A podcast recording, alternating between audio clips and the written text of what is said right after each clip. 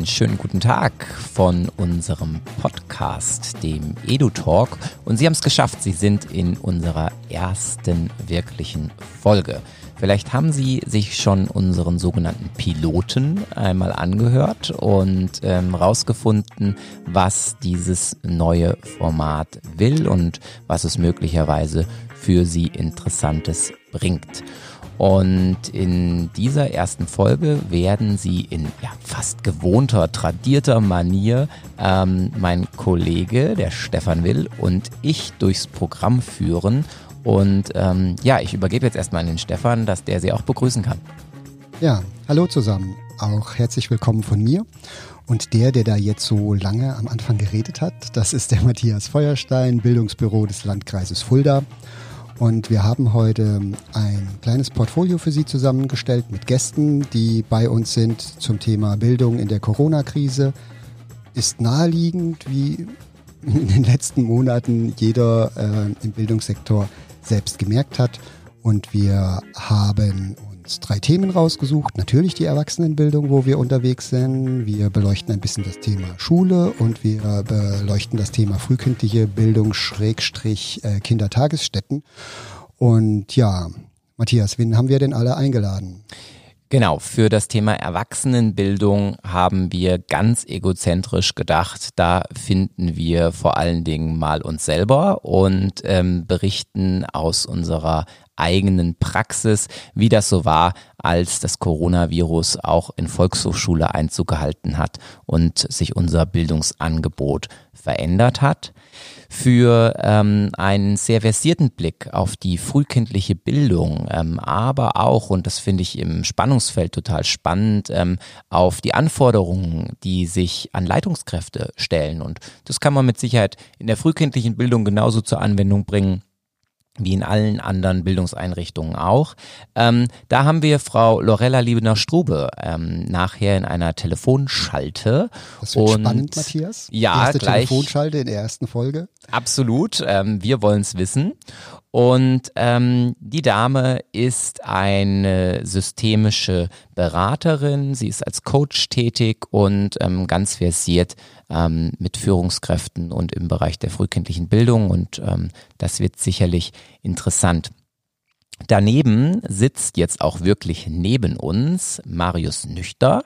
Marius Nüchter ist ähm, Lehrer, man sagt dazu ja aber etwas vorbildlicher Studienrat am Freier von Stein Gymnasium in Fulda. Und ähm, er war in den letzten Wochen natürlich auch viel damit beschäftigt, sich zu überlegen, wie geht das hier mit dem digitalen Unterricht weiter, wie reagieren wir in Schule ganz praktisch auf die Krise und auch er wird uns da Einblicke aus der Herzkammer des Systems geben und ähm, ihn begrüße ich sehr herzlich. Ja, und mit von der Partie sind noch wieder am Mischpult Felix Rudolf von Liebelschütz. Ähm, nicht nur ähm, die Technik im Griff, sondern ähm, auch ein ausgewiesener Fachmann für den Inhalt, Medienpädagoge und hat zum Thema Digitalisierung in der Bildung eine Menge zu sagen. Und ganz wichtig für uns, so ein Blick hinter die Kulissen, Julian Heinz aus dem Bildungsbüro, ähm, der mitnotiert, der uns ähm, ein paar Infos während der Aufnahme aufschreibt, die wir dann in den Show Notes verwenden werden. Und das müssen wir erklären, Matthias. Das haben wir ähm, bei der Pilotfolge bisher nicht erklärt. Wir werden auf unserer Homepage ähm, www.edu talk.online zu jeder Folge sogenannte Show Notes haben, wo wir ähm, kurz beschreiben, was in der Folge vorkommt, aber ganz wichtig, wo wir auch Links zu bestimmten Webseiten oder zu Themen oder zu sowas wie diesem Kultusministerpapier ähm, dann dort direkt unterbringen, so dass wenn Sie das hören und Sie möchten das nachher gerne nachvollziehen, Sie auf der Homepage edutalk.online äh, diese Links finden und einfach klicken können. Es braucht Anglizismen, auch in der Bildung, die Show Notes. Was das Coronavirus für Bildungseinrichtungen in der Region bedeutet, das ist heute unser Thema. Und wir steigen ein und ich ähm, würde dich, Stefan, aus deiner Rolle heraus, dass du Studienleitung in Volkshochschule bist, ähm, dort ganz viel zu tun hast mit Kursleitungen, aber auch mit Kursteilnehmenden. Ähm, ja, wie hast du die letzten Wochen erlebt, als Corona über die Einrichtung, über uns hereingebrochen ist? Ähm, was hast du da wahrgenommen? Da muss ich einen kleinen Bogen schlagen. Und zwar von der großen Draufsicht nachher auf die Einrichtung selbst. Ich war viele Jahre unterwegs in Deutschland als ähm, Experte für Digitalisierung in der Erwachsenenbildung und habe mit vielen Einrichtungen, mit vielen Pädagoginnen und Pädagogen Workshops gemacht äh, zum Thema Digitalisierung in der Erwachsenenbildung. Und uns war immer klar, rein online, das ist nichts für Volkshochschule. Und das gilt auch für viele andere Bereiche in der Bildung, würde ich jetzt auch mal für Schule sagen, ähm, dass ein reines Online-Format zielführend ist. Und wir kennen das auch, dass es weitlich probiert worden in vielen Bereichen. Und es gibt nur eine ganz kleine Anzahl von Menschen, die eigenständig äh, rein in Online-Angeboten lernen können. Und für die Masse der Menschen ist es wichtig, eine Peer Group zu haben oder einen Lehrenden, einen Lehrer, einen Dozenten, um in Interaktion mit den anderen Menschen zusammenzulernen. Und so war immer unser Konzept. Und da waren jetzt die Volkshochschulen in der Erwachsenenbildung gar nicht schlecht aufgestellt. Wir haben schon, daran war ich beteiligt, vor sieben Jahren ein Konzept geschrieben, das hieß erweiterte Lernwelten, was die sinnvolle Verknüpfung von Präsenzunterricht mit digitalen Werkzeugen beschrieben hat. Immer unter dem Aspekt, es muss ein Mehrwert entstehen für den Lernenden oder für den Lehrenden. Also der Lernprozess an sich muss entweder effizienter, äh, bunter gestaltet werden. Es müssen neue Zugänge geschafft werden. Klassiker, Leute haben an einem Abend gearbeitet und konnten die 13. Stunde im Sprachkurs Spanisch nicht mitmachen. Wo können sie die Sachen nachlesen? Äh, wo bekommen sie vielleicht die Hausaufgaben? All diese Dinge. Und da kommen digitale Tools zum Einsatz und die bereichern dann tatsächlich das Lernsetting. Mhm, Binnendifferenzierung. Das heißt, kein, wir rennen dem Hype irgendwie nach und machen es jetzt einfach ein bisschen stylischer und ähm, unterlegen da noch irgendwas technisch, ähm, wo, wo es eigentlich überhaupt keine Mehrwerte bringt. Genau.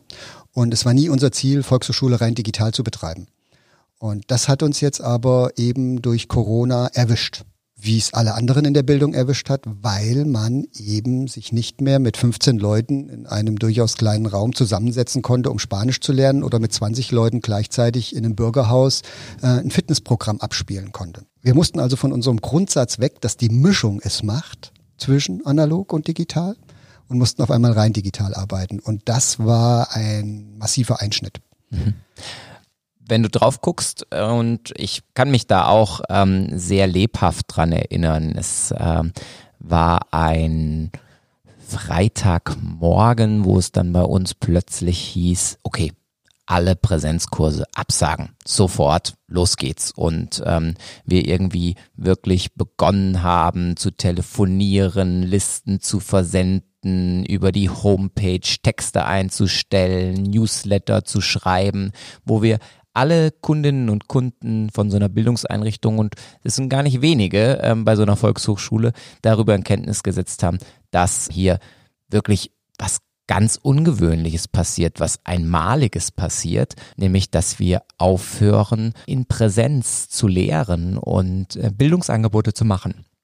Und ja, was würdest du sagen, war dann nach so einer anfänglichen Schockstarre, die wir, glaube ich, alle hatten und wo ich auch mal sagen würde, ich kenne wenige Bildungseinrichtungen, ähm, die das nicht nachfühlen können werden. Was waren dann so die Bedingungen, die geschaffen werden mussten, um überhaupt wieder ins Tun zu kommen? Ja, da gibt es ein paar Pfeiler, die man braucht. Und wir hatten glücklicherweise einen dieser Pfeiler vorbereitet. Wir haben eine bundesweite Lernumgebung die VHS Cloud, die allen Volkshochschulen zur Verfügung steht, die standardisiert ist und die seit zweieinhalb Jahren eingeführt ist, so dass wir wenigstens Werkzeug hatten. Der zweite große Pfeiler, den man braucht, wenn man von 0 auf 100 digital nur noch unterrichten will, man braucht eine Menge Kompetenzen bei den Lehrenden. Und das ist sicherlich einer der schwierigsten Punkte.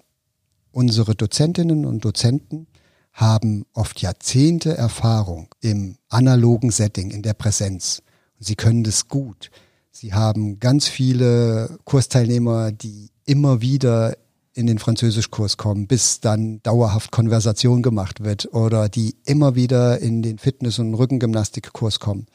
So, da brauchen wir uns überhaupt nicht verstecken. Da haben wir wirklich viele, viele gute Dozentinnen und Dozenten. Aber der Masse fehlt einfach die digitale Grundkompetenz, ganz viele Dinge, um so ein Unterricht ins Digitale umzusetzen. Das hat was Didaktisches, aber das hat auch so was Technisches, weil viele die Werkzeuge am PC nicht beherrschen. Das muss man einfach so sagen. Da hat dieses Land insgesamt, das trifft an der Stelle nicht nur Pädagoginnen und Pädagogen, Nachholbedarf. Da geht's um so wirklich simple Sachen, äh, wie erzeuge ich PDFs, wie mache ich daraus Lückentexte, äh, juristische Fragen, welches Material darf ich denn runterladen und wieder hochladen auf eine Plattform, wie ist es mit Copyright, Urheberrechten und all solchen Sachen. Könnte ich jetzt zwei Stunden erklären, mhm. aber zusammengefasst, es fehlen digitale Grundkompetenzen bei den Lehrenden. Und jetzt ist die Herausforderung natürlich gigantisch, wenn man die jetzt nicht in einen Raum zusammenholen kann und sagt, 15 Leute, Raum, wir machen jetzt eine Woche äh, digitale Grundkompetenz Trainingslager, so dass sie dann fit sind, um das zu machen, war nicht drin. Also mussten wir quasi in Einzel, in Zweier, in Dreier Coachings die äh, Lehrenden vorbereiten, ihre Formate umzusetzen. Und das waren sechs harte Wochen. Und danach können wir aber sagen, das hört sich vielleicht nicht so viel an, ist aber für eine Volkshochschule, die nie wollte, rein online zu unterrichten, sondern die immer auf hybride Verfahren gesetzt hat. Wir hatten nach sechs Wochen 60 Kurse, die rein online funktioniert haben. Und da war eine Brandbreite drin in Bewegung, in Entspannung, in äh, Sprachen natürlich. Wir haben aber was für Vereine gemacht äh, zum Thema Öffentlichkeitsarbeit. Wir haben was für, da kommt nachher Frau Liebenau-Strube ins Spiel. Wir haben was für äh, Leitungen von Kindertagesstätten gemacht zum Thema Führungskompetenzen in dieser Krise. Also wir haben doch eine relativ breite, ein breites Programm ausgerollt, aber es hat eine Menge Energie gebraucht. Wenn du mich jetzt fragst, was ich gelernt habe. Mache ich doch mal. Frag mich mal, was ich gelernt habe. Stefan, was hast du gelernt? Also, sobald wir wieder mit äh, unseren Kursleitenden äh, uns echt treffen können, müssen wir noch massiver an den digitalen Grundkompetenzen der Kursleitenden arbeiten. Ich sehe das als einen Auftrag der Bildungseinrichtung und wir müssen sie auf diesem Weg unterstützen, dass sie es möglichst gut hinbekommen, sich vorzustellen, wie ihr Unterricht in einer digitalen Form durchgeführt werden kann. Und dann perspektivisch nicht nur rein online, sondern, das habe ich vorher schon mal so angedeutet, das ist einfach der Klassiker, der erklärt sich am leichtesten. Wir nehmen einen Sprachkurs. Ich habe dort äh, zwölf Leute drin sitzen. Ich habe immer einen Schnelllernerteil. Ich habe Leute, die langsam lernen und ich habe Leute, die lernen in der Normalgeschwindigkeit, sage ich jetzt mal. Und äh, man kann als einzelne Lehrperson in der Regel immer die Mitte bedienen. Und diese Binnendifferenzierung für die Schwachen und die Starken, das ist die große Kunst. Und das ist auch in Präsenz wirklich schwierig. Und da bietet sich eben digital an, wenn man eine Lernplattform hat, um eben vorbereitete Übungen, die man selbst alleine machen kann, auch im Präsenzunterricht, dass man einem Teilnehmer sagen kann, hey, du bist so schnell, die anderen kommen nicht mit, du machst jetzt nochmal die Aufgabe, die machst du nur für dich. Bitte nimm dein Tablet raus oder nimm dein Handy, steck deinen Kopfhörer dran und das ist jetzt deine Zusatzaufgabe. Oder jemand, der nochmal was wiederholen muss, äh, ohne dass die ganze Gruppe warten muss, dass man dann eine äh, Trainingseinheit hat. So, das ist ein Klassiker für ein Szenario, wo Präsenz und digital gut ineinander greift. Und dazu müssen wir sie befähigen. Und äh, mein letzter Satz dazu, wir haben das vorher schon probiert und wir haben tatsächlich auch 60 Dozentinnen und Dozenten im Vorfeld auf unserer Cloud geschult, was ein Segen war. Aber wir brauchen noch mehr. Und das ist auch etwas, was ich bei Pädagoginnen und Pädagogen in meinen vielen Workshops und Reisen festgestellt habe. Viele denken, das ist nicht meins, das Digitale. Ich habe es jetzt immer toll unterrichtet, das ist, hat alles gut funktioniert und ich komme ohne zurecht. Ja, und das sollen mal Jüngere machen. Und da hat, glaube ich, Corona was bewirkt, weil Menschen auf einmal gesehen haben, dass ich das doch sehr wohl brauche in meinem Alltag, aber auch in meinem Unterrichtsgeschehen. Und ich hoffe, dass jetzt die Bereitschaft, Zeit zu investieren, weil es kostet einfach viel Zeit, das zu lernen, äh, dass diese Bereitschaft bei den Lehrenden steigt. Das ist meine Quintessenz.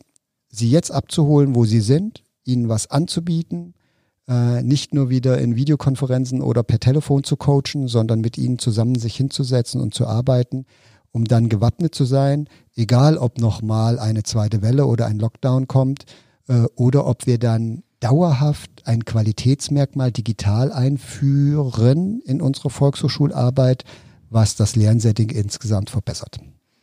Okay, das heißt also erstens, ich brauche die technische Infrastruktur, das ist völlig klar. Ähm, mittlerweile scheint es da Engpässe zu geben, also auch das schon eine Herausforderung. Aber dann vor allen Dingen braucht es Kompetenzen bei den Lehrenden und die brauchen Lust, sich mit dem Thema zu beschäftigen. Ähm, die brauchen Motivation, sich ins Digitale zu begeben. Und ja, da müssen wir hoffen, dass das etwas ist, was quasi nach Corona bleibt und ähm, dass es sich nicht umkehrt in Richtung Frust. Jetzt haben wir mal genügend Videokonferenzen in unserem Leben gemacht. Ähm, das reicht. Ich will es nie wieder. Das wäre natürlich eine Bewegung, die wir wahrscheinlich gerade nicht brauchen und äh, wo wir uns einfach hoffen, dass es in eine positivere Richtung weist. Das heißt, das System Volkshochschule stellt sich nicht auf den Kopf. Wir werden nicht äh, eine reine digitale Erwachsenen- und Weiterbildung da erleben, sondern ähm, wir merken auch bei unseren Kundinnen und Kunden, es gibt ein hohes Bedürfnis, ähm, sich auch mal wieder zu treffen, ähm, sich zu vergemeinschaften und gemeinsam Bildungserfahrungen zu machen und zu sammeln. Und das muss auch ein Stück weit wieder bedient werden und dem muss auch ein Stück weit wieder Rechnung getragen werden. Das heißt also quasi Volkshochschulen in Präsenz ähm, sein lassen und ähm, alles nur noch digitalisieren, wird es äh, auch in Zukunft nicht sein als große Strategie. Aber ähm, das Beste aus den Welten, das zu vereinen. Ähm, ich glaube, das wäre der große Wunsch. Genau. Und lass mich noch zwei Schlaglichter zum Schluss zu unserem Thema Erwachsenenbildung bringen. Natürlich zahlt all diese Fortbildung, zahlt all diese, diese neuen Kursformate mit den Teilnehmenden, zahlt ein auf digitale Grundkompetenzen. Und das hatten wir in unserer Pilotfolge kurz beschrieben. Es gibt von der Kultusministerkonferenz eben aus 2016 ein Papier, was genau sagt, lesen, schreiben, rechnen, digitale Grundkompetenzen, das sind unsere Kulturtechniken. Das muss jeder können. Und es ist halt verdammt langweilig, wenn ich das mir äh, so auf dem Papier vornehme und sage, ich muss jetzt irgendwas Digitales lernen in einem Anwendungskontext, wo es mir etwas bringt, wie in einem Rückenwirbelsäulenkurs ja, den auf einmal mit Videokonferenz zu machen, da haben eine Menge Leute zu Hause eine Menge gelernt. Ja, wie mein WLAN funktioniert nicht gut, äh, meine Kamera, äh, der Treiber hat nicht gestimmt und so, ich höre den Ton nicht und all die Sachen, die so banal sind, die hat man jetzt optimiert, weil nach der sechsten, siebten Sitzung hat das geflutscht. Oh, da ging das. Und äh, das zahlt genau auf das ein, was sich vielleicht so ein bisschen langweilig anhört, wie Erlernen neuer digitaler Grundkompetenzen als Kulturtechnik. Und äh, deswegen macht es so viel Sinn, darin zu investieren, auch in Zukunft. Weil das en passant eben die digitalen Grundkompetenzen steigert. Und ein zweiter letzten Seitenhieb für alle Kollegen. Ich weiß, ich bin, wir sind ja ein bisschen in der Zeit drüber, aber ich finde es auch nochmal zu bedenken, weil es hören hoffentlich einige Leute aus der Erwachsenenbildung zu. Eine heilige Kuh wurde regelrecht ähm, erlegt. Es wird blutig. Es wird blutig. Das gedruckte Programmheft. Ja, also eine heilige Kuh bei allen Erwachsenenbildnern. Wir brauchen ein gedrucktes Programm, was unseren ganzen Katalog anzeigt. Und jo, ist halt schwierig, wenn auf einmal so ein Shutdown kommt und wir wissen nicht wieder genau, wann wir hochfahren können, in welchem Raum wir genau können. Wir müssen Kurse verlegen. Äh, es gibt bei den Lehrenden Risikogruppen, die sagen, ich mache das ganze nächste Jahr gar keinen Unterricht. So, also es war sofort klar, gedrucktes Programm vergessen wir mal. Und da bin ich ein bisschen stolz auf unsere Volkshochschule, weil wir Vorreiter sind. Schon über fünf Jahre haben wir das gedruckte Programm als Katalog abgeschafft und haben andere Kanäle erschlossen. Und das ist auch was, was ich allen nur raten kann für die Zukunft im Bildungsbereich. Erarbeitet euch Marketingkanäle, wie ihr eure Kursteilnehmer erreicht, so dass ihr, wenn kein gedrucktes Programm Sinn macht, äh, überhaupt kommunizieren könnt. Und das war nochmal eine interessante Erfahrung, dass wir das gut konnten, dass wir über unseren riesigen Newsletter, den wir über Jahre aufgebaut haben, aber auch durch andere Formate anzeigen. Es gab ja Print. Ja, wir wollen nicht ganz Print abschaffen, aber das wäre eine Baustelle, wo man sich, wenn man sich zukunftsfähig aufstellen möchte, als Erwachsenenbildungseinrichtung muss man an dieses gedruckte Programm. Da bin ich mir auch sicher, dass wir mit äh, Frau Liebenau-Strube drüber sprechen werden, denn was dahinter steht, ist ja Dynamik. Und in einer Krise wie Corona, die einfach ähm, dynamisch abläuft, muss auch eine Bildungseinrichtung mit einer gewissen Dynamik reagieren. Und gedrucktes Programm ist eben gerade das Gegenteil äh, von dynamisch, nämlich starr. Und ähm, das ist insofern ein gutes Beispiel. Und ich bin sicher, wir werden ähm, diesen Aspekt der Dynamik, der Flexibilität im weiteren Verlauf des Podcastes nochmal näher beleuchten. Jetzt wollen wir übergehen zum System Schule und wollen schauen, was die Pandemie dort eigentlich für Irrungen, Wirrungen und vielleicht aber auch Leuchttürme hervorgebracht hat. Dafür haben wir uns Marius Nüchter eingeladen und ihn schon eben ganz kurz als Lehrer als Studienrat äh, vorgestellt, hier aus der Region Fulda. Und jetzt wollen wir ihn auch mal ein bisschen zu Wort kommen lassen. Und äh, wir haben uns für unsere Gäste ein kleines Format überlegt mit Fragestellungen, die wir wiederkehrend all unseren Talkgästen kurz zur Einleitung stellen wollen. Und die besondere Herausforderung jetzt gleich für den Herrn Nüchtern wird es sein, dass er auf diese Fragen einigermaßen kurz antworten sollte, weil wir danach dann noch ganz viel Zeit haben werden, um intensiver über das Thema ins Gespräch zu kommen. Erstmal ein herzliches Willkommen nochmal und ähm, dann legen wir los. Herr Marius Nüchter. Wir duzen uns im Übrigen, weil wir uns schon ein bisschen länger kennen und äh, Fulda ist ein Dorf, man kennt sich. Und in diesem Sinne, was wolltest du denn eigentlich werden, als du klein warst? War es schon immer der Lehrer? Es war schon relativ früh der Lehrer. Okay, das bedeutet, da hat sich quasi das Kindheitsbild realisiert. Was war dein Lieblings-, was dein Hassfach in der Schule? Das hat sich über die Jahre verändert. Also ich habe immer schon, also ich bin ja Mathematiklehrer und Biologielehrer, kann das noch kurz ergänzen und ähm, das Mathematik hat schon relativ früh zu meinen Lieblingsfächern gezählt. Dann als, äh, um das Klischee zu bedienen, die Jungs ähm, Sport natürlich. Die Biologie hatte ich zwischenzeitlich aus den Augen verloren, die kom kam erst dazu in Klasse 5. Und ähm, auch über den ganzen Weg, über Abitur, Studium, hat sich das immer ein bisschen gewechselt, aber ich bin schlussendlich sehr froh, dass ich das so gewählt habe und sehr zufrieden. Ja, dann machen wir es ein bisschen globaler und äh, vielleicht auch ein bisschen schwieriger darauf, ähm, eine schnelle Antwort zu finden, nämlich welchen Stellenwert hat Bildung heute für dich? Unbestritten hat Bildung natürlich einen sehr hohen Stellenwert, vielleicht den Stellenwert erst einmal, den man sich aneignen muss beim Aufwachsen. Letztendlich gibt Bildung einem die Möglichkeiten, die Möglichkeit, seine Identität zu entwickeln, das zu machen, erstmal überhaupt zu ähm, verstehen, was man machen möchte und diese Ziele dann zu verfolgen. Schlussendlich über die ähm, Zeit des der Lebensspanne hinweg entscheidet das auch über, bin ich zufrieden mit dem, was ich gemacht habe, kann, kann ich, habe ich alles auskosten können und äh, Bildung stellt die Weichen und das schon relativ am Anfang unseres Lebens. Mit sechs Jahren komme ich in die Schule und ähm, dann muss man auch gleich die Weichen stellen, aber vieles ergibt sich dann daraus, wie sich die nächsten Jahre, die wichtigen Jahre der, des Lernens entwickeln. Letzte Einleitungsfrage. Die größte persönliche Errungenschaft, die die Digitalisierung für dein Leben bereitgehalten hat? Flexibilität. Wunderbar. Ja, du bist ähm, hier als ein Vertreter, sage ich mal, aus dem System Schule. Das klingt immer so schön. Und ist ja unbestritten, wenn ich über Bildung spreche, dann komme ich ganz schnell zum System Schule, weil ähm, das ist nun mal das System, wo wir alle irgendwann mal in unserem Leben durch müssen, können, sollen. Und da werden, wie du schon gerade gesagt hast, natürlich ganz, ganz wichtige Weichen fürs weitere Leben gestellt. Und auch über euch als Lehrkräfte ist die Corona-Krise sehr unverhofft hereingebrochen. Und wenn du dich so ein bisschen zurückerinnerst, ähm, ja, wie war die Situation vor einigen Wochen bei euch an der Schule? Ja, wie seid ihr damit in den ersten Schritten umgegangen? Wie seid ihr da überhaupt wieder ins Laufen gekommen?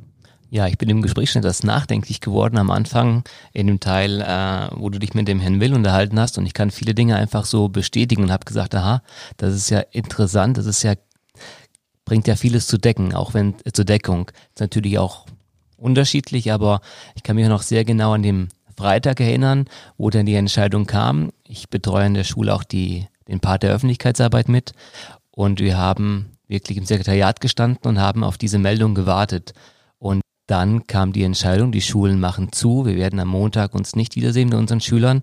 Und ähm, die Schüler hatte ich aber zwei, drei, vier Stunden zuvor ins Wochenende verabschiedet. Ja, das war dann schon eine ganz besondere Situation zu wissen, ähm, die Schule ist jetzt zu. Herausforderungen haben sich daraus ja dann unmittelbar ergeben. Ja, noch gar nicht nachdenkend über pädagogische Herausforderungen, die sich dann natürlich in der Folge stellen werden. Erst einmal die äh, Kommunikation überhaupt. Wie erreiche ich alle? Wie kann ich alle gut informieren? Wie bringe ich Ordnung in dieses Geschehen wieder hinein? Ja, das waren so die Herausforderungen und Schwierigkeiten der ersten Stunden. Mhm. Das ist so das, was wir vorhin als Schockstarre ein Stück weit auch beschrieben und erlebt haben wenn man dann, äh, sage ich mal, die Akutlage wieder ein bisschen im Griff hat, im Sinne von Beruhigung. Das heißt, ähm, es sind die Schülerinnen und Schüler informiert, die Eltern äh, wissen Bescheid und jetzt kommt im Prinzip die Information, okay, das wird keine Eintagsfliege. Wir werden den Laden morgen nicht wieder aufsperren ähm, und weitermachen wie zuvor, sondern wir müssen ganz grundlegend etwas ähm, an unserem Lehr-Lernprozess verändern und an der Gestaltung. Wie kam die Schule ins Laufen? Ja, also schlussendlich hat man sich erstmal konzentriert und das war so der Gedankenhorizont bis zu den Osterferien. Das waren dann, ich meine, drei Wochen, die man äh, vor sich hatte und man gesagt hat, okay, das muss man jetzt irgendwie schultern und ein Konzept entwickeln, was gangbar ist einfach. Und da steckt natürlich am Anfang drin, dass man ähm, versucht, naja, den Kontakt zu den Schülern herzustellen. Vielleicht plakativ die Frage, wie kommt der Unterricht zu dem Kind? Und da braucht es erstmal eine digitale Infrastruktur, weil es natürlich vor Ort im Peer 1 zu 1 oder 1 zu 30, sage ich mal, als Lehrer, ähm, nicht mehr funktionieren wird. Und das war natürlich sehr herausfordernd, weil wir auch ja gar keine Möglichkeit hatten, die Schüler nochmal vor Ort zu instruieren. Die waren ja, wie gesagt, im, ins Wochenende verabschiedet worden und waren so nicht mehr greifbar. Es war klar, wie wir werden sie erstmal nicht mehr sehen. Zumindest nicht zu einer umfangreichen Instruktion, wie wir jetzt weiter vorgehen.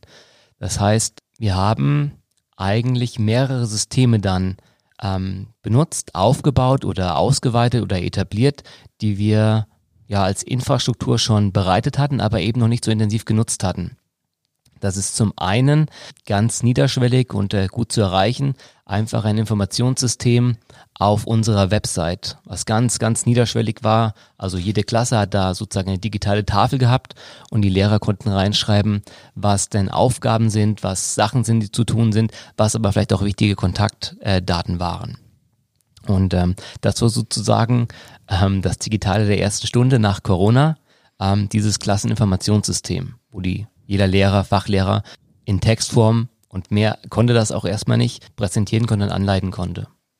Mhm. Also auch da erstmal wichtig wieder, Informationen müssen fließen, es muss irgendwie ein geordneter Austausch stattfinden, haben wir in der Weiterbildungslandschaft ganz äh, genauso erlebt. Und ja, wie ging es dann weiter. Also klar, technische äh, Ausstattung ist ein Riesenproblem und dann auch das Handling dieser technischen Ausstattung, wenn man es nicht anleiten kann. Das ist so das, was auch Herr Will bei den Kursleitungen beschrieben hat. Aber wie kam jetzt, du hast gesagt, der Unterricht zum Kind? Ja, also zum einen erstmal dieser Schockstarre, da war ja wenig Zeit an diesem Wochenende das alles zu organisieren, über diese, ähm, ich sag mal, Arbeitsaufträge, die in Textform gegeben worden sind. Natürlich haben die Schülerinnen und Schüler ähm, Lernmaterialien, die haben Bücher und man kann Aufgabenstellungen zukommen lassen und auch erstmal ins Arbeiten kommen. Dann ist natürlich klar, dass die Möglichkeiten dieses ersten Systems sehr ähm, limitiert sind. Ist trotzdem sehr sinnvoll und wir nutzen das auch heute noch, dieses System, aber es ist eben inzwischen ergänzt worden durch andere Systeme. Und ähm, da gibt es vielleicht zwei Perlen in unserer digitalen Infrastruktur, der, die wir schon bereitet hatten, aber eben noch nicht so etabliert waren. Das ist zum einen eine Lernplattform und da hatten, ja, da haben wir das Moodle-System. Das ist eine Lernplattform, die ähm, vom äh, ja, hessischen Kultusministerium auch äh, zur Verfügung gestellt wird und auch mit betreut wird. Und ähm, das hatten wir in der Schule eingeführt, schon ein, zwei Jahre. Und das haben aber noch nicht so viele genutzt aktiv. Und ähm, das andere ist etwas, ähm, wir haben eine Cloud-Lösung, die uns die Stadt Fulda bereitgestellt hat und in Kooperation mit der Stadt Fulda. In der Betreuung muss man ehrlicherweise sagen, Nextcloud, ein, ein Open-Source-System, so dass wir, jeder Schüler auch ein Webspace zur Verfügung gestellt bekommen hat und auch Lehrer sozusagen diesen befüllen konnten, also eine klassische Cloud eben. Da war die größte Herausforderung sowohl für die Nextcloud, das Cloud-System, als auch für die für das Moodle-System, dass die Schülerinnen und Schüler und auch die Kolleginnen und Kollegen zwangsläufig natürlich erstmal ihr Passwort und ihre Kennwörter und ihren Zugang überhaupt ähm, verlässlich ja, bekommen mussten. Oder wenn man das eben vergessen hat, und das waren ein, zwei, ne? Die mussten die Informationen irgendwie bereitgestellt bekommen. Und es musste auch jemanden geben, der sie ihm bereitstellt. Ähm, also die ersten Wochen, so ein bisschen hat es ja was gehabt von der Startup-Atmosphäre. Genau, es muss irgendwie alles ganz schnell und auch so ein bisschen ja unter der Thematik fünf Grade sein lassen, organisiert und ähm, abgewickelt werden. Wenn du jetzt beschreibst, genau, es brauchte diese ähm, verschiedenen Infrastrukturaspekte, die wir auch so als sehr hilfreich für die Lehre erleben, also ein Cloud-System ähm, zur Datenablage äh, letztlich und Verfügbarmachung. Es braucht die Lernplattform, um irgendwie äh, eine Kommunikation zu ermöglichen, eine Rückmeldekultur vielleicht auch reinzuschalten.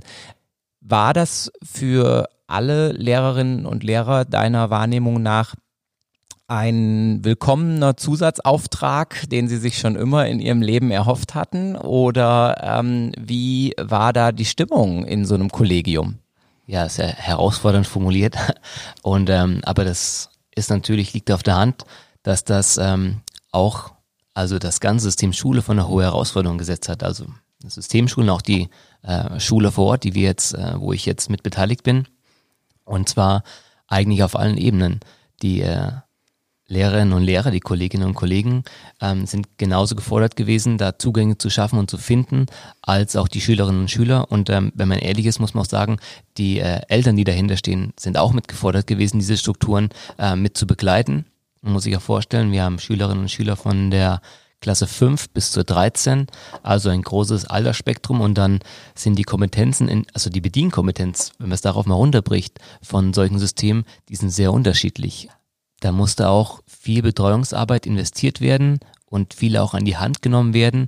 Und ähm, das auch wiederum auf beiden Ebenen, zum einen innerkollegial, sozusagen die, die eben sich schon länger mit befasst hatten, konnten denen weiterhelfen, die ähm, dann noch Schwierigkeiten hatten oder sich damit noch nicht so auseinandergesetzt hatten. Und natürlich die Schülerinnen und Schüler auch, die brauchten diese Zugänge, mussten da ähm, irgendwie geschult werden, wie man da rankommt an die Informationen. Okay, alle Beteiligten an die Hand nehmen. Stefan, du hast Luft geholt. Ja, ich, ich wollte Sie fragen, ob Sie auch so überrascht waren, dass für viele Kinder und Jugendliche äh, zu Hause der Zugang überhaupt gefehlt hat. Also ich habe in vielen Gesprächen mit Lehrerinnen und Lehrern äh, erfahren, ähm, es gibt gar keine Computer im Haushalt. Also es gibt ein Smartphone und es gibt dann gerne irgendeine Spielekonsole, aber es ist lang nicht selbstverständlich, dass in allen Familien in Deutschland ähm, ein PC zur Verfügung steht, ein Drucker zur Verfügung steht. Und ähm, das war sowas, was ich gar nicht bedacht hatte, wenn ich mir das so von außen angeschaut habe, wenn man jetzt auf einmal digitalisieren muss, unfreiwilligerweise, dass auf der anderen Seite ähm, die Möglichkeit gar nicht besteht. Ja, das ist schon ein Aspekt, der einem relativ schnell bewusst wird, weil man natürlich auch in dem Moment man bekommt ja auch die Rückmeldung, wenn man Systeme andenkt, die nicht mit allen äh, mitgetragen werden können, rein technisch, dann kommt das Ganze natürlich ins Stocken. Und das, das fällt ja sofort auf, wenn Rückmeldungen ausbleiben, wenn Schüler abtauchen und äh, vielleicht auch deswegen, weil sie eben die Möglichkeit nicht haben, da Schritt zu halten oder da Anschluss zu haben.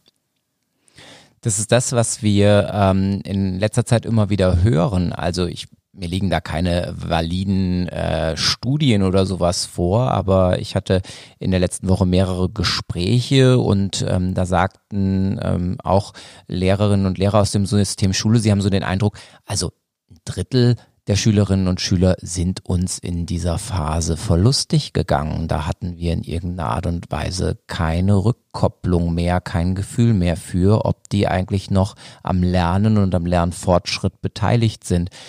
Wie ist da deine Wahrnehmung, dein Eindruck? War das vielleicht an einem Gymnasium ähm, auch ein Stück weit besser, wie das vielleicht an einer, in einer anderen Schulform der Fall gewesen wäre? Wie siehst du das? Ja, also da kann ich natürlich von meinen subjektiven Eindrücken berichten und äh, bin mir aber gleichzeitig auch subjektiv äh, bewusst, dass das ähm, hier an einem Gymnasium in Fulda sehr viel einfacher und besser laufen wird als in anderen Schulformen oder vielleicht in Regionen, die ähm, etwas ja nicht so behütet, sage ich mal, einfach sind, etwas großstädtischer. Und ähm, letztendlich gibt es da wenig Statistik dazu natürlich, das wurde auch nicht erhoben, aber im Prinzip sind die Lehrer, ja direkt an den Schülern dran, die Klassenlehrer. Und die haben ihre Lerngruppe im Blick.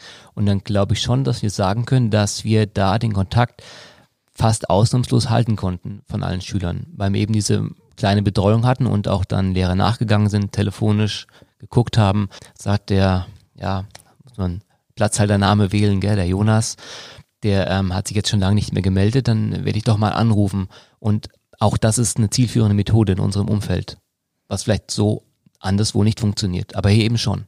Mhm, also direkt den äh, persönlichen Kontakt dann auch nochmal suchen, zum Hörer greifen ähm, und schauen, ähm, wo stehst du gerade. Ich bin so ein kleiner äh, Studienjunkie und eine habe ich dann eben doch gefunden, ähm, die äh, auch repräsentativ sein mag und gerade ähm, publiziert wird. Die, die Gym-Studie hat eine Sondererhebung zu Corona gemacht und da wird gesagt, 30 Prozent der 12- bis 19-Jährigen hatte in den ersten Wochen der Schulschließung kaum Kontakt zu ihren Lehrkräften. Das würde das so ein bisschen bestätigen, ähm, was dein Eindruck auch ist, hier im behüteten Fulda und in der gymnasialen Form, ähm, wo ähm, sich, ja, man sich kennt, man sich kümmert, ähm, wo die Wege kurz sind, wird das anders aussehen. Aber im Gros Deutschlands, wenn man dann ähm, in Großstädte guckt oder sowas, ähm, scheint das wirklich nochmal ganz anders ausgesehen zu haben. Und diese 30 Prozent, die würde auch so dieses Drittel stützen, was man jetzt immer so mal wieder hört von Schülerinnen und Schülern, die in irgendeiner Art und Weise jetzt wieder ins System kommen müssen. Heißt ja auch, wenn wir den Schnitt hier höher, äh, besser sind, als die Studie sagt, dann ist der woanders auch schlechter natürlich. Das ist sehr problematisch. Ja. Aber Allein jetzt dieser letzte Aspekt der fehlenden Ausstattung ist schon wieder eigentlich eine gute Begründung für den Deutschen Digitaltag, weswegen wir ja überhaupt mit diesem Podcast angefangen haben, weil äh, ja die Regierung will dem Volk mal die Wichtigkeit von digital erklären. Ja, das ist so, wie ich das das erste Mal gehört habe, habe ich auch gedacht, jo, können wir machen. Aber tatsächlich ist es so, dass man vielleicht, wenn man an dem Thema dran ist und sich beruflich damit beschäftigt, äh, man gar nicht so das sieht, dass viele Leute nicht mal die Basics dafür haben, um überhaupt diese Kompetenzen, über die wir nachher reden, Digitalkompetenzen zu erlernen, weil ihnen schlicht und ergreifend äh, die Geräte fehlen. Ja? Da, äh, wo scheinbar gesellschaftlich tatsächlich nicht angekommen ist, wie zentral die Bedeutung ist, ein funktionierendes WLAN zu haben oder überhaupt einen funktionierenden Internetanschluss zu Hause zu haben und dann noch so wenigstens so ein paar Grundgeräte, mit denen ich die wichtigsten Dinge erledigen kann. Und ähm, so gesehen ist der Deutsche Digitaltag vielleicht doch ein guter Anlass, sich Mechanik von einer digitalen Gesellschaft anzuschauen und zu gucken, was brauche ich denn so in Zukunft? In was muss ich investieren, auch als Privatperson, als Lehrender um überhaupt diese digitalen Grundkompetenzen zu unterrichten oder lernen zu können. Und ähm, wir sind jetzt in der Zeit schon wieder sehr weit vorgedrungen. Wir wollen ja noch ein drittes Thema aufmachen, aber äh, für uns bleibt jetzt immer so die Frage, Matthias, du hast mich gefragt, was hast du gelernt? So, wenn jetzt, jetzt kommen die Sommerferien, Herr Nüchter, das ist ganz gut. Und wir hoffen alle, dass wir danach im System Schule vielleicht, hoffentlich normal arbeiten können zumindest vielleicht in Wechselzeiten, dass jeder Schüler regelmäßig da ist. Mhm. Äh, vielleicht müssen die Gruppen kleiner werden oder so. Aber was haben Sie denn gelernt? Was wünschen Sie sich? Denn es ist ja jetzt schon eine Zeit bis nach den Sommerferien, wo man nochmal überlegen könnte, was man tun kann. Oder was steht sowieso auf Ihrem Plan? Was wären Tipps? Ja, was haben Sie mitgenommen aus diesem radikalen Shutdown? Wo geht die Reise hin? Ja, das wird spannend werden. Natürlich ich glaube, da wünschen sich alle, und da kann man auch wiederum alle anschließen, vielleicht auch eine äh, Gewinn aus der aus der Krise. Die Schulfreude ist wieder zurück. Die freuen sich alle, in der Schule teilnehmen zu können. Schüler, Schülerinnen, Lehrer, Lehrerinnen und Eltern auch. Und ähm, gut, schlussendlich, es ist schwierig zu prognostizieren. Man müsste halt man würde sich wünschen zu wissen, wie es weitergeht tatsächlich, damit man verbindlich planen kann. Schlussendlich haben wir in den letzten, wie Wochen waren das jetzt? Grob acht Wochen unsere Infrastruktur so weit etabliert, dass wir ein funktionierendes System haben. Wir können damit arbeiten. Unbestritten ist natürlich, dass äh, Unterricht als solcher, um gewinnbringend zu sein, natürlich im Kern die persönliche Begegnung braucht. Und das wird man nicht ersetzen können. Mit, und das ist ja vorhin auch schon angeklungen. Das ist das Zentrum des Lernens letztendlich, die persönliche Kontakt, der persönliche, die persönliche Begegnung. Und ähm, also man muss schlussendlich gucken, dass man diese persönliche Begegnung so weit wie möglich herstellen kann, allen Vorschriften, allen Regelungen natürlich gerecht werden. Und ähm, gut, das, was halt nicht möglich ist, das muss man halt versuchen, bestmöglich mit den verschiedenen Strukturen, die man jetzt hat, geschaffen hat, ähm, einfach abzupuffern, soweit wie es halt trägt darf ich noch einen Wunsch formulieren und mal schauen, ob er Ihre Zustimmung ähm, bekommt. Ich wünsche mir, und das nicht nur für die Erwachsenenbildung, sondern eben auch für Schule oder für Hochschule, dass hier mehr investiert wird von Seiten des Landes. Also, dass wir ähm, tatsächlich dort mehr Unterstützung bekommen für die Arbeit vor Ort. Das ist Technik auf der einen Seite, da sind viele dran beteiligt, es geht ja viel auch um didaktische Konzepte und um Inhalt, der zum Beispiel digital nicht verfügbar ist. Und das wären ja jetzt so klassische äh, Sachen, die man nicht jeder einzeln an seiner Bildungseinrichtung erarbeiten müsste, sondern die man ja gerne äh, zentral von einem Kultusministerium erwarten würde. Ja, da gehe ich natürlich mit und ähm, das steht auch also so gar nicht im Widerspruch stehen zu dem, was ich davor gesagt habe, dass natürlich der Kernwunsch ist, möglichst viel ähm, an Präsenz vor Ort Unterricht durchführen zu können.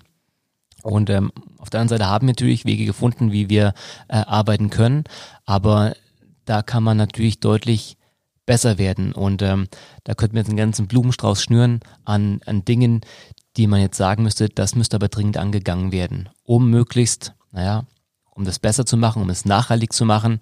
Und da gehört definitiv dazu, in meinen Augen, dass man ein technischen Support eben etabliert an Schule, dass man als Lehrkraft Unterstützung erhält, wenn es um ähm, technische Probleme gibt. Ich habe heute wieder eine, gerade vorhin eine Mail bekommen von einer Mutter, die gesagt hat, diese Cloud-System, den Arbeitsauftrag äh, kann sie nicht runterladen, der Ordner erscheint bei ihr nicht. Dann habe ich ihr zurückgemailt und wieder zurückgemailt und ähm, ich kann das schlussendlich aber bis zum gewissen Grad nur eine Lösung herbeiführen. Das müssten eigentlich, müsste ich sagen, okay, technischer Support, das Problem, das müsste behoben werden. Und an Universitäten gibt es diesen Support ja auch. Und das fehlt eben ganz eklatant an Schulen, weil es vielleicht eben bisweilen noch gar nicht so im Fokus stand, vielleicht auch nicht so gebraucht worden ist. Aber um das auch vielleicht als Brücke zu schlagen, als Chance aus der Krise, das haben jetzt alle Beteiligten gesehen. Alle waren beteiligt, alle mussten. Und das hat auch einen digitalen Boost gegeben. Es haben jetzt auch Lehrerinnen und Lehrer sich mit der Sache auseinandergesetzt, die das sonst vielleicht nicht getan hätten, aber sich jetzt eingefunden haben. Und ähm, das gilt natürlich bei manchen Personen in besonderem Maßen, aber alle haben dazu gelernt natürlich. Man kann das auch pauschalieren gleichzeitig wieder. Und das ist auch eine große Chance.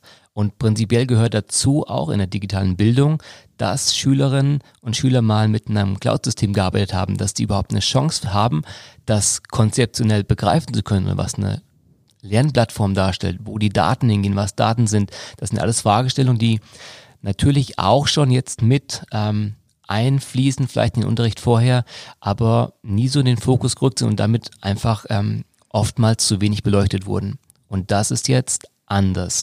Und das ist auch eine große Chance und wichtig. Die Chancen aus der Krise mitnehmen. Ähm, das ist also auf jeden Fall eine Haltung, die wir unterstützen wollen. Und ähm, da danke ich dir, Marius, dass du uns da ein paar Einblicke in das System Schule und in deine Wahrnehmung als Lehrkraft an einer Fulderer Schule gegeben hast. Sehr gerne. So, und es geht bei uns Schlag auf Schlag. Ähm, als nächstes kommt Frau Liebenau-Strube zu dem Bereich Kindertagesstätten, frühkindliche Bildung, Führungskräfte. Und da werde ich jetzt mal die Nummer ins Telefon tippen und wir werden Sie gleich per Telefon zu uns schalten.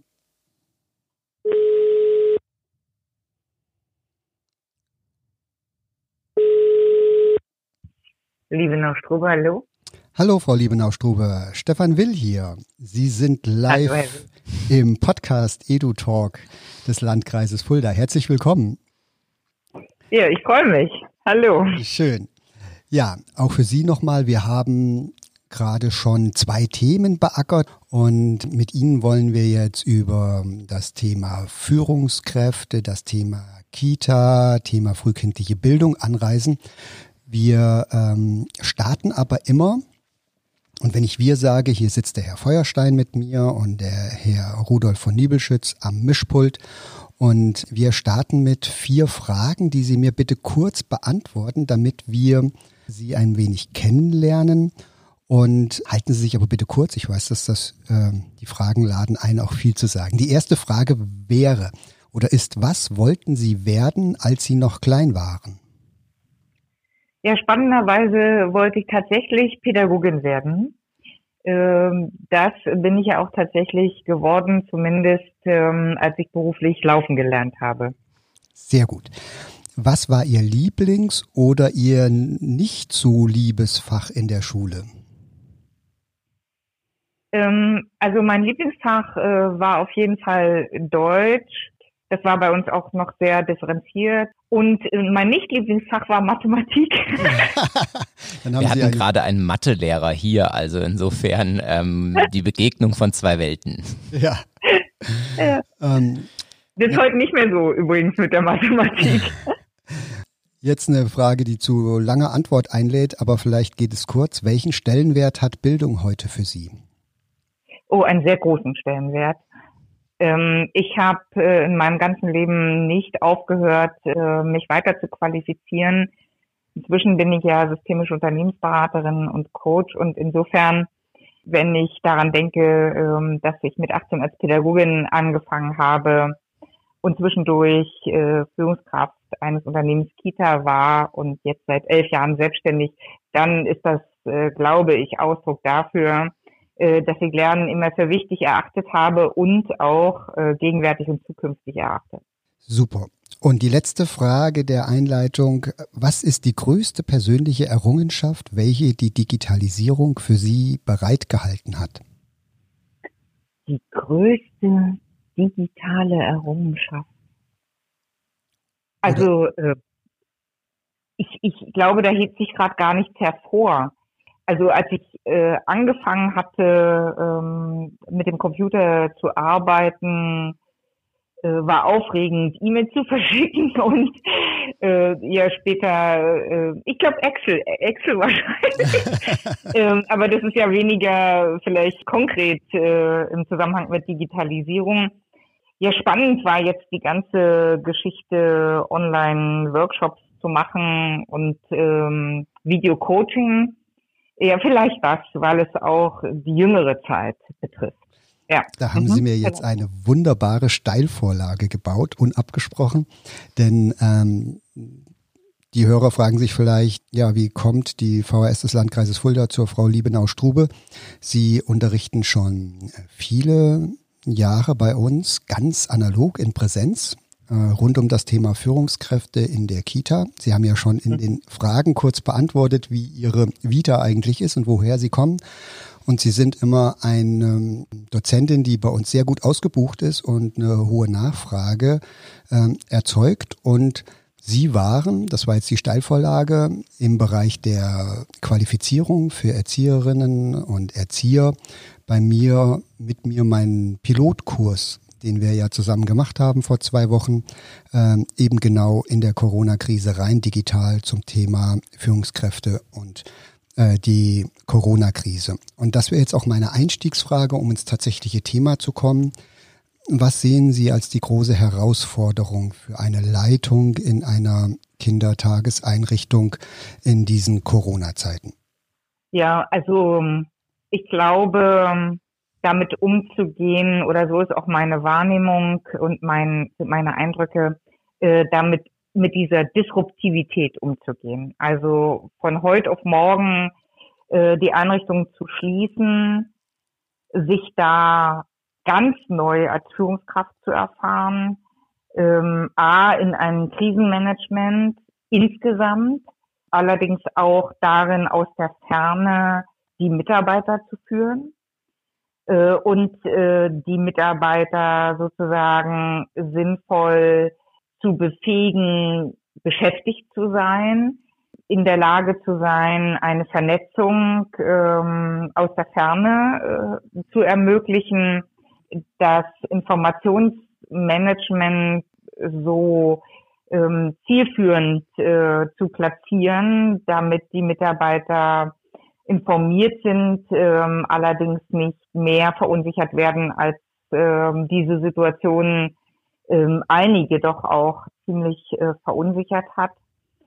Und äh, sich selber auch den digitalen Möglichkeiten zu widmen, um beispielsweise äh, Teamsitzungen zu gestalten, um Angebote zu machen, dass sich die Beschäftigten untereinander vernetzen und auch den ganzen Bedürfnissen derer wie die Kinder, wie deren Eltern, wie der Umsetzung der verordneten Richtlinien und Maßnahmen, wie auch äh, den Anforderungen des Trägers äh, im Krisenmodus gerecht zu werden. Ja, ich habe den Eindruck, dass da eine große Spanne, also zwischen sehr selbstorganisierten, kreativen, selbstinitiativen Führungskräften äh, bis dahin zu Führungskräften, die sich als äh, ja unsicher, auch orientierungslos äh, und zuweilen auch tatsächlich überfordert äh, fühlen. Ja. Ich habe jetzt in Ihren Ausführungen ähm, ganz oft das Wort Verunsicherung gehört. Ähm, ja. Wenn das ist ja tatsächlich ein ähm, zentrales Motiv, was entsteht durch diese äußeren Einflüsse und Lage. Ähm, mhm. Was könnten Sie, ohne dass Sie jetzt fertige Lösungen hier in einer Viertelstunde präsentieren können, aber wenn wir das Thema Verunsicherung in den Mittelpunkt stehen, was, auf was muss eine Führungskraft in einer Kindertagesstätte besonders achten, wenn die Lage unsicher ist? Gibt es da vielleicht Themen, die man ähm, als erstes beleuchtet oder die man angehen sollte? Ja, also ähm, wir, also was nochmal wichtig ist äh, dazu, ist die Krise verändert sich ja auch permanent. Wir haben ja jetzt eine ganz andere Krisensituation, als wie wir vor zwei Monaten hatten. Ja. ja. Ähm, und äh, meine Erfahrung ist die, dass die äh, Führungskräfte äh, den Mitarbeitern äh, bestmögliche Orientierung bieten für die jeweilige Situation. Ja, also die VUCA-Welt, die ja ähm, in der Wirtschaft schon lange thematisiert wird, also volatil, womit gemeint wird, schwankend, ja, unsicher, komplex, ähm, ambivalent, also mehrdeutig und widersprüchlich, ähm, äh, diese sozusagen Beschreibung der Welt ist, finde ich, mit Corona so was von intensiv und abrupt in die Kita gelangt, ähm, dass die Führungskraft damit auch erstmal zurechtkommen muss. Und wenn wir vor zwei, drei Wochen einen Online-Workshop zum Beispiel angeboten haben, äh, Vorbereitung eines Wiedereröffnungskonzeptes, dann können wir jetzt schon wieder darüber nachdenken, Äh, wie kann die Regelbetreuung spätestens nach den Sommerferien wie politisch angekündigt gestaltet werden und gleichzeitig ja, wie kann äh, proaktiv die Vorbereitung getroffen werden, wenn wegen einer Quarantäne wieder geschlossen werden muss? Also ich will damit zum Ausdruck bringen, dass Führungskräfte sehr viel zügiger und auch äh, proaktiver Dinge ähm, sozusagen betrachten, ähm, reflektieren und neu ausrichten dürfen äh, und auch müssen, ja. als es je vor Corona war. Und also Faktoren für ein gelungenes Krisenmanagement äh, ist sozusagen einmal zu fragen, die Regeln und die Strukturen, die wir haben, sind die jetzt förderlich im Moment oder sind die hinderlich?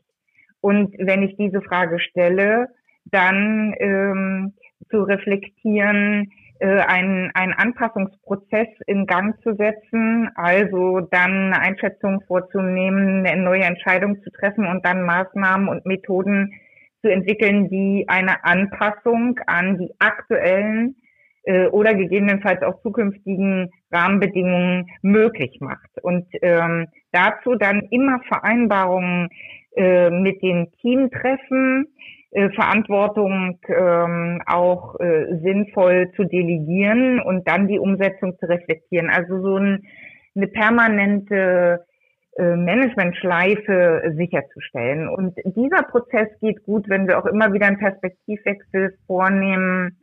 Was bedeutet die Situation jetzt für die Kinder? Was bedeutet die Situation für die Eltern und Familien. Und was bedeutet, und das ist auch super wichtig, diese Situation für meine Mitarbeiter, für die ich ja Verantwortung habe, auch wenn sie im Falle einer Schließung äh, nicht beieinander sind oder wenn sie, wie es im Moment ja in einigen Einrichtungen sind, äh, ist, äh, mit, den, mit der Betreuung der Kinder betraut sind und andere, weil sie äh, zur Risikogruppe gehören, nicht äh, mit der direkten äh, Betreuung der Kinder betraut sind. Also wie bleiben, bleibt ein äh, Teamgefüge erhalten? Ja. ja. Wie kann Partizipation, also Mitgestaltung aller Beschäftigten stattfinden? Ja. Ja. Also das wurde jetzt mehr als deutlich in Ihrem Vortrag, ähm, dass mehr Verbindlichkeit gebraucht wird ähm, und mehr äh, klare Regelungen Klar, das wirkt gegenüber Verunsicherung in dem Fall hilfreich. Haben Sie ähm, auch einen Blick auf den Träger? Ja. Was könnte ein Träger ähm, zu Rahmenbedingungen beitragen, äh, um so eine Krise in einer Kita besser zu bewältigen? Ja, einmal losgelöst vom Digitalis äh, von der Weiterentwicklung der Digitalisierung ähm, ist es wichtig, äh, dass der Träger auch den Führungskräften recht rechtzeitig Informationen zur Verfügung stellt, was kommen kann oder was direkt kommt. Ähm, weil auch die Führungskräfte sind ja unsicher. Ja, also die einen mehr, die anderen weniger. Die Führungskräfte, die vorher schon sehr viel stärker sich als Managerin erlebt haben, ja, von einem sozialen Unternehmen, die haben jetzt in der Krise auch Herausforderungen durchaus erlebt, aber sie sind nicht an ihre Grenzen gekommen. Andere, die sind da mehr an ihre Grenzen gekommen, ähm, weil die Haus Herausforderungen zum Teil auch zu groß waren für äh, das, was sie äh, kannten, gemanagt zu haben, aber auch für die Kompetenzen, die in einem Krisenmanagement äh, hilfreich sind. Ja, äh, zielen wir jetzt mal auf die Digitalkompetenz ab. Ist Gerne. es so? Bitte? Ja, gerne, weil das ist ja ist jetzt das Thema, was folgt, nachdem wir gerade uns die Krise angeguckt haben. Was ist denn mit Digitalkompetenzen in der frühkindlichen Bildung oder im gesamten organisatorischen Rahmen einer Kita? Genau, ich würde da gerne ähm, noch kurz abschließen ähm, mit der Aufgabe des Trägers. Ja. Ähm, das ist sozusagen auch äh, wichtig, dass der Träger immer im Kontakt mit den Führungskräften ist, äh, dass er Informationen liefert, also die bestmögliche Transparenz ähm, der Rahmenbedingungen sicherstellt und aber auch den Führungskräften, die Führungskräfte befähigt, diese Krise zu bewältigen. und auch ein konstruktives Feedback an die Führungskräfte gibt für äh, das, was sie in der Krise bewältigen äh, und auch das Einbringen der konstruktiven Ideen. Und da will ich gleich nochmal eine Brücke auch zu den Führungskräften herstellen. Genau das ist auch wiederum Aufgabe von Führungskräften den Mitarbeitern gegenüber. Jetzt zur Digitalisierung. Mhm. Also da, wo Träger zuvor schon äh, zum Beispiel über ähm, Videokonferenzen, ja, wenn jetzt die Trägerschaft etwas äh, mehr verteilt ist als in einer Stadt oder äh, in einem Ort, äh, dass da auch schon zum Beispiel Leitungskonferenzen äh, per Video stattgefunden haben. Da sind natürlich Führungskräfte schon viel affiner, ja ähm, äh, mit solchen digitalen Strukturen umzugehen oder wenn die mit Software zu tun hatten, ja, also äh, zum Beispiel Verwaltungssoftware und die zu ihrem ähm, herkömmlichen Management schon gehört haben, da hatten die ja auch Berührungen. Hingegen äh, bei anderen Trägerschaften, wo das noch nicht so zu den Aufgaben äh, oder Herausforderungen gehört hat, da ist natürlich das Thema Digital Digitalisierung weiter weg.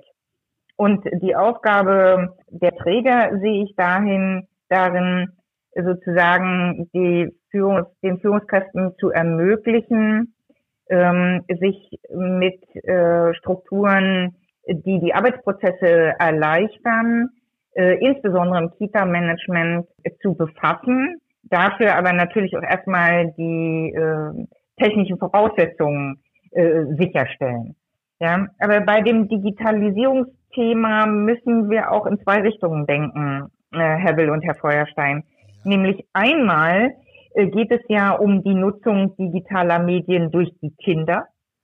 Ja. ja das ist eine Fragestellung, auf die äh, es notwendig ist, dass eine Trägerschaft äh, beziehungsweise die jeweiligen Kindertagesstätten Antworten finden also im Kontext von Medienkompetenz. Und die andere Seite ist eben halt ähm, die, der Digitaliti äh, Digitalisierungsprozess, der äh, Arbeitsprozesse umstrukturiert, automatisiert, entgrenzt und erleichtert im Bereich Kita-Management.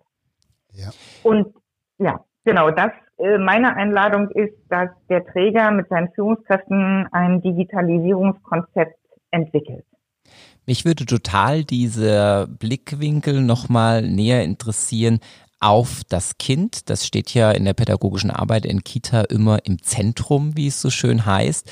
Wie erleben Sie da die Führungskräfte, mit denen Sie arbeiten? Wird da Digitalisierung als ähm, Chance begriffen oder ähm, gibt es da auch weiterhin Strömungen, die sagen, na, also wir versuchen diesen Teil aus der äh, Kita-Welt ein Stück weit herauszuhalten, der ja aber ganz wesentlich für die Lebenswelt der Kinder zumindest zu Hause ist. Mhm, ja, also ich würde sagen, da gibt es auch eine große Heterogenität. Also es gibt äh, tatsächlich ähm, Kindertagesstätten, ein schönes Praxisbeispiel. Ähm, die Freunde in den Gruppen dürfen sich ja nicht besuchen, ja, äh, ähm, in der Kindertagesstätte. Im Moment gibt es ja feste Gruppen und äh, mit fest zugeteilten Kindern und Pädagogen und die dürfen sich nicht untereinander besuchen. Da gibt es zum Beispiel eine Kita, die hat Pets angeschafft und äh, die Kinder telefonieren von Gruppe zu Gruppe miteinander. Äh, das ist zum Beispiel, finde ich, eine sehr schöne Idee. Um, also die haben sich gefragt, wie können wir Begegnungen ermöglichen, äh, und trotzdem die Abstandsregeln einhalten. Und die sind zum Beispiel auf diese Idee gekommen. Ja. Ähm, aber es gibt auch ich mir auch schön vor, wenn die, ähm, ja. ich, die haben bestimmt Spaß dabei, wenn die sich gegenseitig äh, mit einem Tablet äh, dann unterhalten können. Ja, genau. Ähm, also so habe ich gehört, ähm, äh, waren, waren das auch schön wahrzunehmende Momente, wo die miteinander telefoniert haben und ihr Bauwerk dem Freund gezeigt haben zum Beispiel. Genau. Ähm, ich, da, ja. will ich gerade noch mal eine Anmerkung machen, weil ähm, gerade für diese Kleinkinder muss man ja wirklich ähm, sehr kritisch im Umgang mit diesen digitalen mhm. Endgeräten sein. Aber mhm. ähm, wenn die jetzt zu, Sie haben was Tolles gebaut und das wollten Sie jetzt gerne Ihrer Freundin aus der Nachbargruppe zeigen, wie Sie gerade gesagt haben, das geht jetzt nicht, die kann ich nicht rüberholen. Ähm, dann so ein Medium einzusetzen, dann hat das wirklich eine sinnvolle Bedeutung in dem Moment und es danach auch wieder wegzulegen. Ja? Und es ist mhm. nicht nur eine Beschäftigungstherapie äh, für Kinder, die darauf irgendetwas konsumieren, was es leider oft ist. Und so wird ein Schuh draus aus Medieneinsatz mit mhm. kleinen Kindern.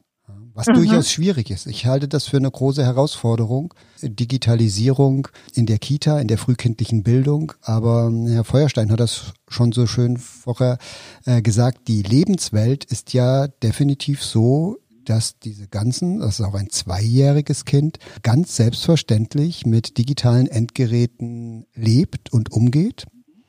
Ähm, und ja, das in gute Bahnen zu gießen, das ist eine Herausforderung in der frühkindlichen Bildung. Ja. ja, ich denke ja, dass es erforderlich ist und äh, das beginnt aus meiner Sicht auch ähm, gezielt äh, in der Kindertagesstätte, dass die Kinder einen guten Umgang äh, mit den digitalen, äh, digitalen äh, Medien lernen. Ähm, und wenn zum Beispiel in Kindertagesstätten viel Dokumentation äh, von Lernfortschritten von Kindern über ein Pad ähm, durch die Erzieher äh, läuft äh, und äh, es dann auch zum Beispiel Fotos gibt äh, von den Kindern in bestimmten ähm, Entwicklungsabschnitten. Und die Kinder dürfen dann an diesem Pad selber aussuchen, welche Bilder sie für ihre Bildungs- und Lerngeschichte haben möchten, dann finde ich, ähm, ist das eine gute Einbeziehung der Kinder, ähm, nicht nur in ihre Entwicklungsfortschritte, sondern auch äh, in die Nutzung digitaler Medien im Kindergarten als Beispiel. Und äh, wenn die Kinder damit einen gezielten und auch reduzierten äh, Umgang erfahren, ähm, ist meiner Ansicht das eine gute Grundlage, wie es dann in der Schule weitergehen kann, ähm, wo die Kinder dann gemäß älter äh, werdend und mehr geistigen Potenzial äh, tatsächlich lernen können, äh, einen sinnvollen äh, und geeigneten Umgang äh, mit den relevanten Medien zu haben. Ja, diesen Diskurs zu führen und zu vertiefen, ähm, das müssen wir uns auf jeden Fall für eine weitere Folge von unserem Podcast auch äh, nochmal vornehmen. Ähm, also nochmal ganz gezielt zu gucken, wie ist das denn in der frühkindlichen Bildung mit dem Einsatz von Medien? Ähm, wann ist er sinnvoll, wann vielleicht auch nicht? Wie viel brauchst, wie viel darfst? Ähm, ich glaube, da gibt's wirklich, ähm, wie Sie äh, gesagt haben, ein sehr heterogenes Feld und ähm, das macht natürlich Spaß. Äh, äh, da nochmal genauer reinzugucken. Ich habe eine wichtige Empfehlung, wenn ich die noch äußern darf. Gerne. Mhm. Also ich empfehle, dass ähm, Antworten in den Teams der Kindertagesstätten gefunden werden auf die Fragen, welche pädagogischen Überzeugungen und welche Motivation haben wir als ein Teil der Gelingungs Faktoren der Implementierung in die pädagogische Praxis. Mhm, das und, heißt, vom Ziel aus das Ganze anzupacken ähm, und ähm, wirklich ähm, ja nach dem Sinnstiftenden ähm, von diesen Digitalisierungsprozessen dann auch zu suchen. Ja, vor allen Dingen ähm, eine sozusagen einen Konsens zu finden, selbst wenn der niederschwellig ist, ja, mhm. aber einen Konsens zu finden, äh, der dazu beiträgt, äh, dass in der pädagogischen Praxis äh, die digitale Kompetenz der Kinder ähm, entwickelt und unterstützt werden kann. Und diese Auseinandersetzung im Team zu führen, angeregt durch die Führungskraft, finde ich ähm, eine wichtige Empfehlung. Und das ich will auch gerne noch sagen, weshalb. In der Wirtschaft wird das gar nicht äh, diskutiert. Ja, es ist ähm, seit langem Thema. Aber im Bereich äh, der sozial- und personenbezogenen Dienstleistungen ist dieses Thema Digitalisierung nahezu unberührt. Und wir brauchen, wir haben eine andere Anforderung an Implementierung für die Organisation Kita. Äh, und äh, dessen sozusagen äh, sollten wir uns bewusst sein und auch bis in die Diskussion, wie kann Digitalisierung im Bereich Kita-Management und Kita-Gestaltung und ähm, in der pädagogischen Praxis, wie kann das so gestaltet, angeboten, konzeptioniert werden, dass es auch in Kita äh, äh, oder im gesamten Kita-Kontext gut angenommen wird. Aber ich finde, das ist ein äh, schöner Schwenk so über das ganze mhm. Feld. Also es geht immer wieder um das Thema Dialog, es geht immer wieder um Aushandlungsprozesse, die wir mhm. letztlich mit ähm, den Mitarbeiterinnen und Mitarbeitern ähm, über diese Fragestellung führen müssen. Und ähm, wenn wir das wieder übertragen auf die Führungsrolle, ob das jetzt in Kita ist oder in irgendeiner anderen Bildungseinrichtung, das ist, glaube ich, völlig egal, ähm, dann sind Führungskräfte wirklich als Kommunikationsarbeit weiter gefordert. Es geht also ähm, in meiner Wahrnehmung sowohl beim Corona-Krisenmanagement genauso wie bei der Implementierung von Digitalem in den Einrichtungen wirklich um ja eine Managementaufgabe und ähm, mhm. harte Arbeit an Ausgleich und an Dialog und ja ne, mit dem Ziel der Schaffung von ja Verbindlichkeit letztlich und ähm, dann auch der Ermöglichung von Fortschritt und Innovation und Anerkennung, ähm, immer Anerkennung äh, für das, äh, was die Fachkräfte und die Führungskräfte leisten. Ja, herzlichen Dank. Ich fand, das ja, war jetzt eine, ähm, auch ein schöner Abschluss nochmal, was Herr Feuerstein gerade zusammengefasst hat. Äh, Frau Liebenau-Strupe, herzlichen Dank, dass Sie sich bereit erklärt haben, in unserer ersten Folge der erste Telefongast überhaupt zu sein. Äh, es ist auch gar nicht so leicht, wieder ein Blick dahinter, wenn man sich nicht sieht, ein Gespräch zu führen und Rückmeldungen zu geben und ähm, wir das Ganze hier auch technisch eintüten mussten. Ich hoffe, Ihnen hat es ein bisschen Spaß gemacht, uns hat es großen Spaß gemacht. Und äh, ich sage nochmal herzlichen Dank, dass Sie sich die Zeit genommen haben, mit uns hier dieses Gespräch zu führen. Ich habe sehr gerne dieses äh, Gespräch geführt und es hat mir Freude bereitet. Danke, dass Sie mich eingeladen haben. Prima. Und dann sehen wir uns irgendwann, Gott sei Dank, wieder bei uns im Bildungshaus und Sie machen wieder Kurse bei uns, wo man einfach so hingehen kann. Ganz analog. Ganz analog. ja, gut, ja, dann wünsche ich Ihnen noch einen schönen Tag und ähm, bis zum nächsten Mal. Ja, ganz herzlichen Dank und Ihnen auch eine ja. schöne Zeit. Tschüss. Danke, tschüss. Ja, und damit ähm, haben wir unsere erste Folge von unserem EduTalk ähm, bestritten. Wir hatten drei unterschiedliche Facetten heute beleuchtet, ähm, rund um die Corona-Krise und was sie mit Bildungseinrichtungen so tut und tun wird in den nächsten Tagen und Wochen. Wir hoffen, es hat Ihnen ein paar interessante Einblicke gegeben und wir würden uns freuen, wenn Sie auch in unserer nächsten Ausgabe wieder mit dabei sind, ähm, die wir jetzt gleich ähm, für Sie vorbereiten werden. Ja, und mir bleibt vielen Dank für alle, die mitgeholfen haben. Herr Nüchter, der schon gegangen ist, aber auch die Studio-Crew hier mit Felix und Julian und die die Vorbereitungen äh, schon in den Tagen davor gemacht haben mit äh, Klaus Listmann und der Sonja Gutermuth. So, äh, für uns war es spannend. Wir haben äh, heute die erste ganze Folge produziert. Äh, bleiben Sie uns gewogen. Ich hoffe, äh, Sie schalten wieder rein oder abonnieren und dann hören wir uns beim nächsten Mal. Tschüss. Tschüss.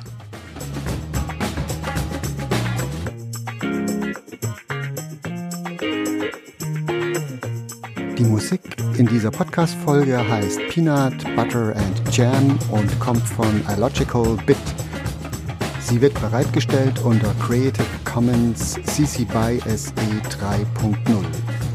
Die Verlinkung finden Sie in den Show Notes. Vielen Dank.